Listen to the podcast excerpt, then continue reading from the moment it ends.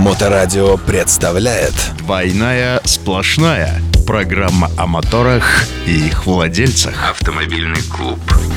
Программу представляет строительная компания gregorishouse.ru Строительство загородных домов и бань в Санкт-Петербурге, Москве и регионах. Gregory's House. Строим как для себя Всем привет! С вами, как всегда, Григорий Черняк, Грегорис S3, а, руководитель пилот S3 Club.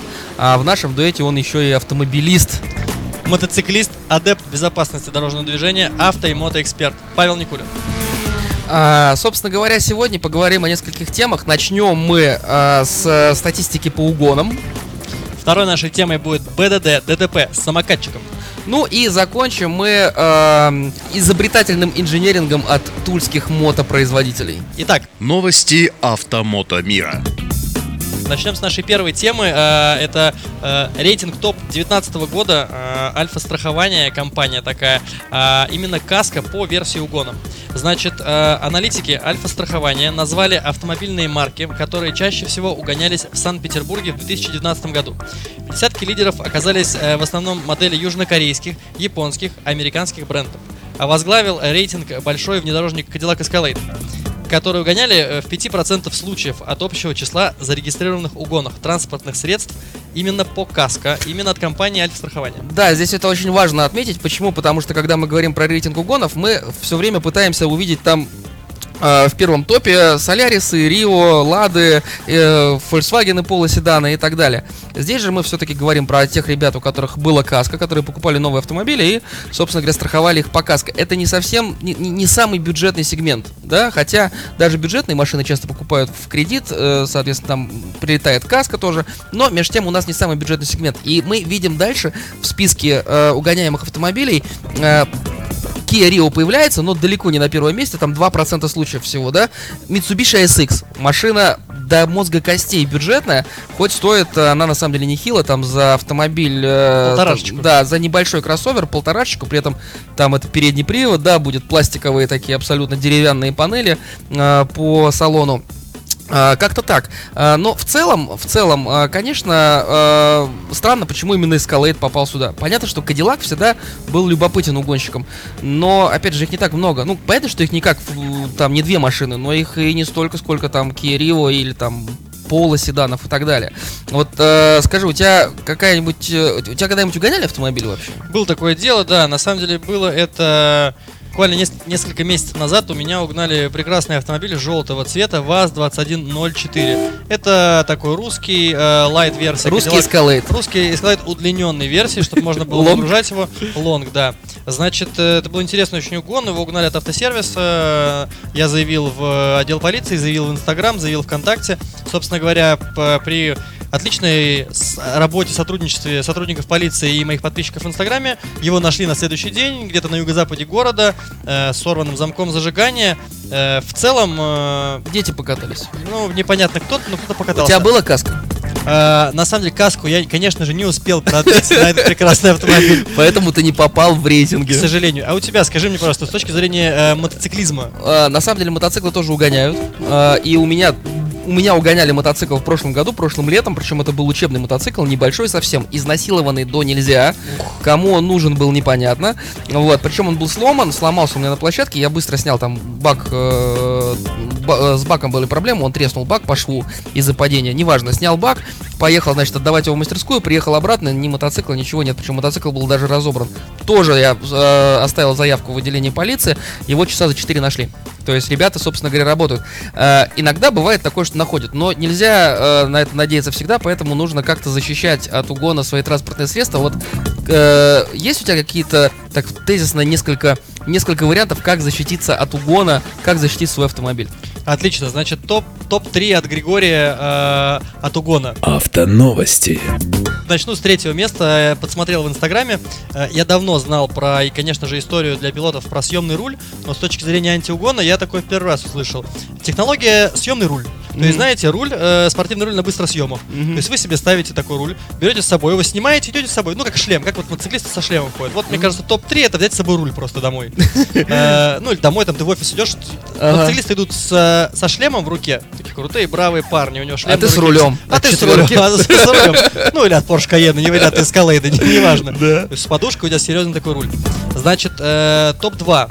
Мне кажется, в, топ, в топе 2 войдет э, аэрография, какая-нибудь мощнейшая аэрография. Никому не интересна эта машина, просто заметная очень. Ну, согласен, Конечно, да. она по угону ее будет сложновато. Ну и рейтинг номер один это совокупность э, топ-3, топ-2 и плюс всех противоугонных систем. Я думаю, это спасет. Если у вас есть деньги, пожалуйста, поставьте. Еще есть у меня э, версия э, топ-0. Топ-0. Ну, чтобы совсем, совсем можно оставить машину с открытым стеклом, водительским, и внутри положить записку. Бери, куплено в кредит, на тебя переоформлю. Ну да, так в качестве, в качестве шутки. Слушайте, ну по поводу мотоцикла, многие хранят мотоцикл на улице или просто там приезжают на работу, оставляют его на улице. Его с улицы спокойно могут забрать, Как быть с этим? Как быть? Да на самом деле вариантов немного. Любой мотоцикл можно поднять. Ну, даже если это тяжелый мотоцикл, ну, втроем, вчетвером поднял в газель, бросил, как бы, и уехал, да? Вот. А, поэтому тут самое главное с- зафиксировать этот мотоцикл к чему-то, к забору какому-нибудь, да? То есть. Также с кусачками подъедут, тебе цепи Да, цепи, ну да, согласен, здесь нужны цепи, которые э, болторезом не возьмут. Сразу, по крайней мере. То есть это должна быть широкая, большая цепь, потому что у болтореза там, даже у большого болтореза, ну ты же не будешь ходить там с болторезом там по полтора метра, да? Но даже у большого болтореза там э, ширина сколько там? 3-4 сантиметра, наверное, да? То есть большие. Просто брать большие цепи, такие продаются, их нелегко найти, но можно даже вот там в Максидоме я видел такие истории, прям мощные. Вот, это даст какой-то шанс. Но с другой стороны, мы же все понимаем, да, надо будет, заберут. То Какой есть- вот лайфхак? Вот просто я собираюсь себе э, покупать мотоцикл на сезон 2020 года. Как мне уберечь его от э, кражи? Никак. Двойная сплошная. Классно, классно, я пошел в Поехали магазин. дальше. Поехали покупать мотоцикл. Следующая тема. Значит, у нас связана с безопасностью дорожного движения. Безопасность на дорогах. Подумать об этом нас заставила новость, а, которую мы почерпнули в паблике а, Дор Инспектор, дорожный инспектор, есть у нас такой паблик в Инстаграме и в Ютубе. А, Он пишет, 17 апреля 2020 года около 11 часов утра на Невском проспекте, на Невском проспекте 11 часов утра, свет, день, все хорошо видно, прекрасно, погода была хорошая, Кто-то с ночи ехал. Да, водитель, э, управляя автомобилем, совершил наезд на мужчину, двигающегося по пешеходному переходу на самокате. Вот Вот, далее он еще и слился с места ДТП. Ничего необычного в этом нет. Да? А, на что, собственно говоря, нас наталкивает эта новость? Она нас наталкивает подумать о нескольких вещах. Первое. Самокат на пешеходном переходе. Ну, с него не надо слезать на велосипеде, нет такого требования. Самокат, пешеход, мы это обсуждали уже, да? Вот, поэтому многие на самокатах э, наваливают, что называется, через пешеходку, очень быстро приближаясь, водителям сложно, сложно эту историю отследить. Вот, а с точки зрения велосипедов мы привыкли. Видим велосипед, ждем от него, что попало, да? С точки зрения самокатов, основная проблема в том, что мы его не видим, да, то есть человек стоит, у него там есть самокат, нет самоката, вот, Э, история для водителей, быть осторожным, понимая, что даже пешеход может вдруг начать достаточно быстро ехать, а этот парень, кстати, на, на самокате ехал не быстро, он достаточно, ну, э, по видео видно, что он со скоростью пешехода ехал, А, и здесь нужно напомнить пешеходам о том, что вас пропускают несколько полос движения, в данном случае там было, по-моему, две полосы или три, и гражданина сбили во второй полосе, то есть он шел одновременно параллельно с э, другим пешеходом, и вот пешеход посмотрел во вторую полосу, увидел эту четырку, которая подлетает там на первой космической, а, э, значит, мужчина на самокате нет, он просто взял и пошел, первая полоса уступила, и все. И, значит, пошел, пошел вперед. Поэтому нужно быть внимательным как э, пешеходам, в первую очередь, так и автомобилистам. И переходя дорогу, я еще как э, автомотоинструктор, да, добавлю, переходя дорогу по пешеходному переходу на всех своих правах, друзья мои, смотрите внутрь каждой полосы. Сначала увидите пустоту или там человек, который остановился. А летом, кстати, в сезон я еще советую смотреть междурядье. Потому что есть мотоциклисты, иногда не самые классные на свете парни, хотя все мотоциклисты классные на свете парни. Велосипедисты, которые проваливаются между двух полос легко, да, выкатываясь на пешеходный переход.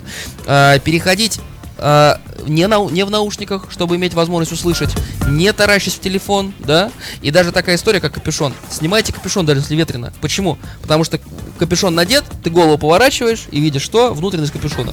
Да, а нужно смотреть, собственно говоря, а, на транспорт, подъезжающий к пешеходному переходу. Все нюансы важны. Одно упустил, и все, попал Это на капот. Ну что, друзья, а мы с вами перепрыгиваем на следующую тему. Новости автомото мира. На заводе в Туле снова начали выпускать муравья, но уже с кабиной и автоматической коробкой передач. Все помнят этого муравья. И, короче говоря, это история, на которой можно ездить в поле. Зонтик там есть, правильно?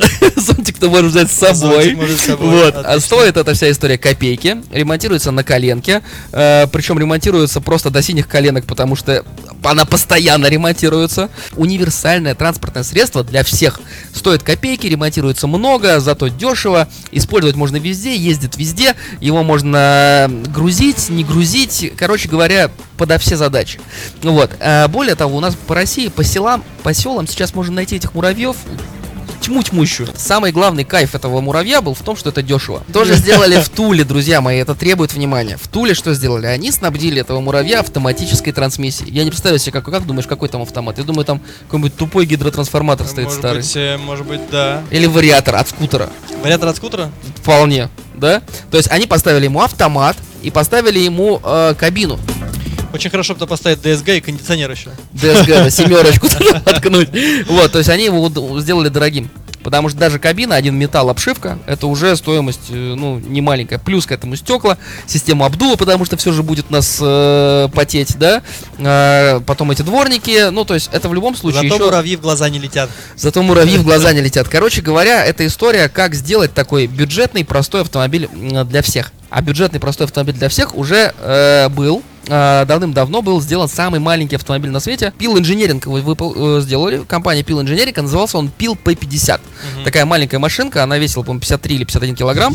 А, в ней был моторчик маленький на 50 кубиков, который разгонял эту трехколесную трехколесную чудо техники на одного пассажира. То есть ты сидел вот так вот, там у тебя вот здесь стекла, здесь стекло и сзади с тебя стекло, вот буквально как в капсуле, да? Солидно, солидно. И вот эту историю он разгонял аж до 60 километров в час. А подушки безопасности были? Э, Какие подам колесики были, как от э, садовой тележки, примерно маленькие. Прекрасно. Более того, эта штука еще и переворачивалась, то есть при любом повороте у нее спереди одно колесо, сзади два. Это функция такая у него, ну, кнопочка нажимаешь, она переворачивается? Нет, ну просто если ты поворачиваешь на скорости больше там 30 километров в час, 20, то она вот просто кубарем летит. Эта машина абсолютно небезопасная. Ну Вот, она подразумевалась э, к эксплуатации внутри города только. У нее сзади была классная тема, а не сзади, спереди. Там, где у нее одно колесо, потому что моторчик у нее сзади. Э, у нее была классная тема, была ручка. Можно было подъехать, выйти, за ручку взять и занести ее домой. То есть Шикарно. она не широкая, проходит через двери там. Как чемодан. Вот когда в Туле нам сделают такую историю, я думаю, что это прям зайдет очень хорошо. А, хотелось бы пару слов сказать о нашей следующей передаче. Анонс. Мы решили пригласить специального гостя и обсудить тему э, контрафактного масла. Об этом мы поговорим на нашей следующей передаче. С вами был неизменный ведущий э, Павел Никулин. И Григорий Черняк. Всем новых пока. встреч. До новых встреч. Высококачественные масла Аккора для всех видов техники.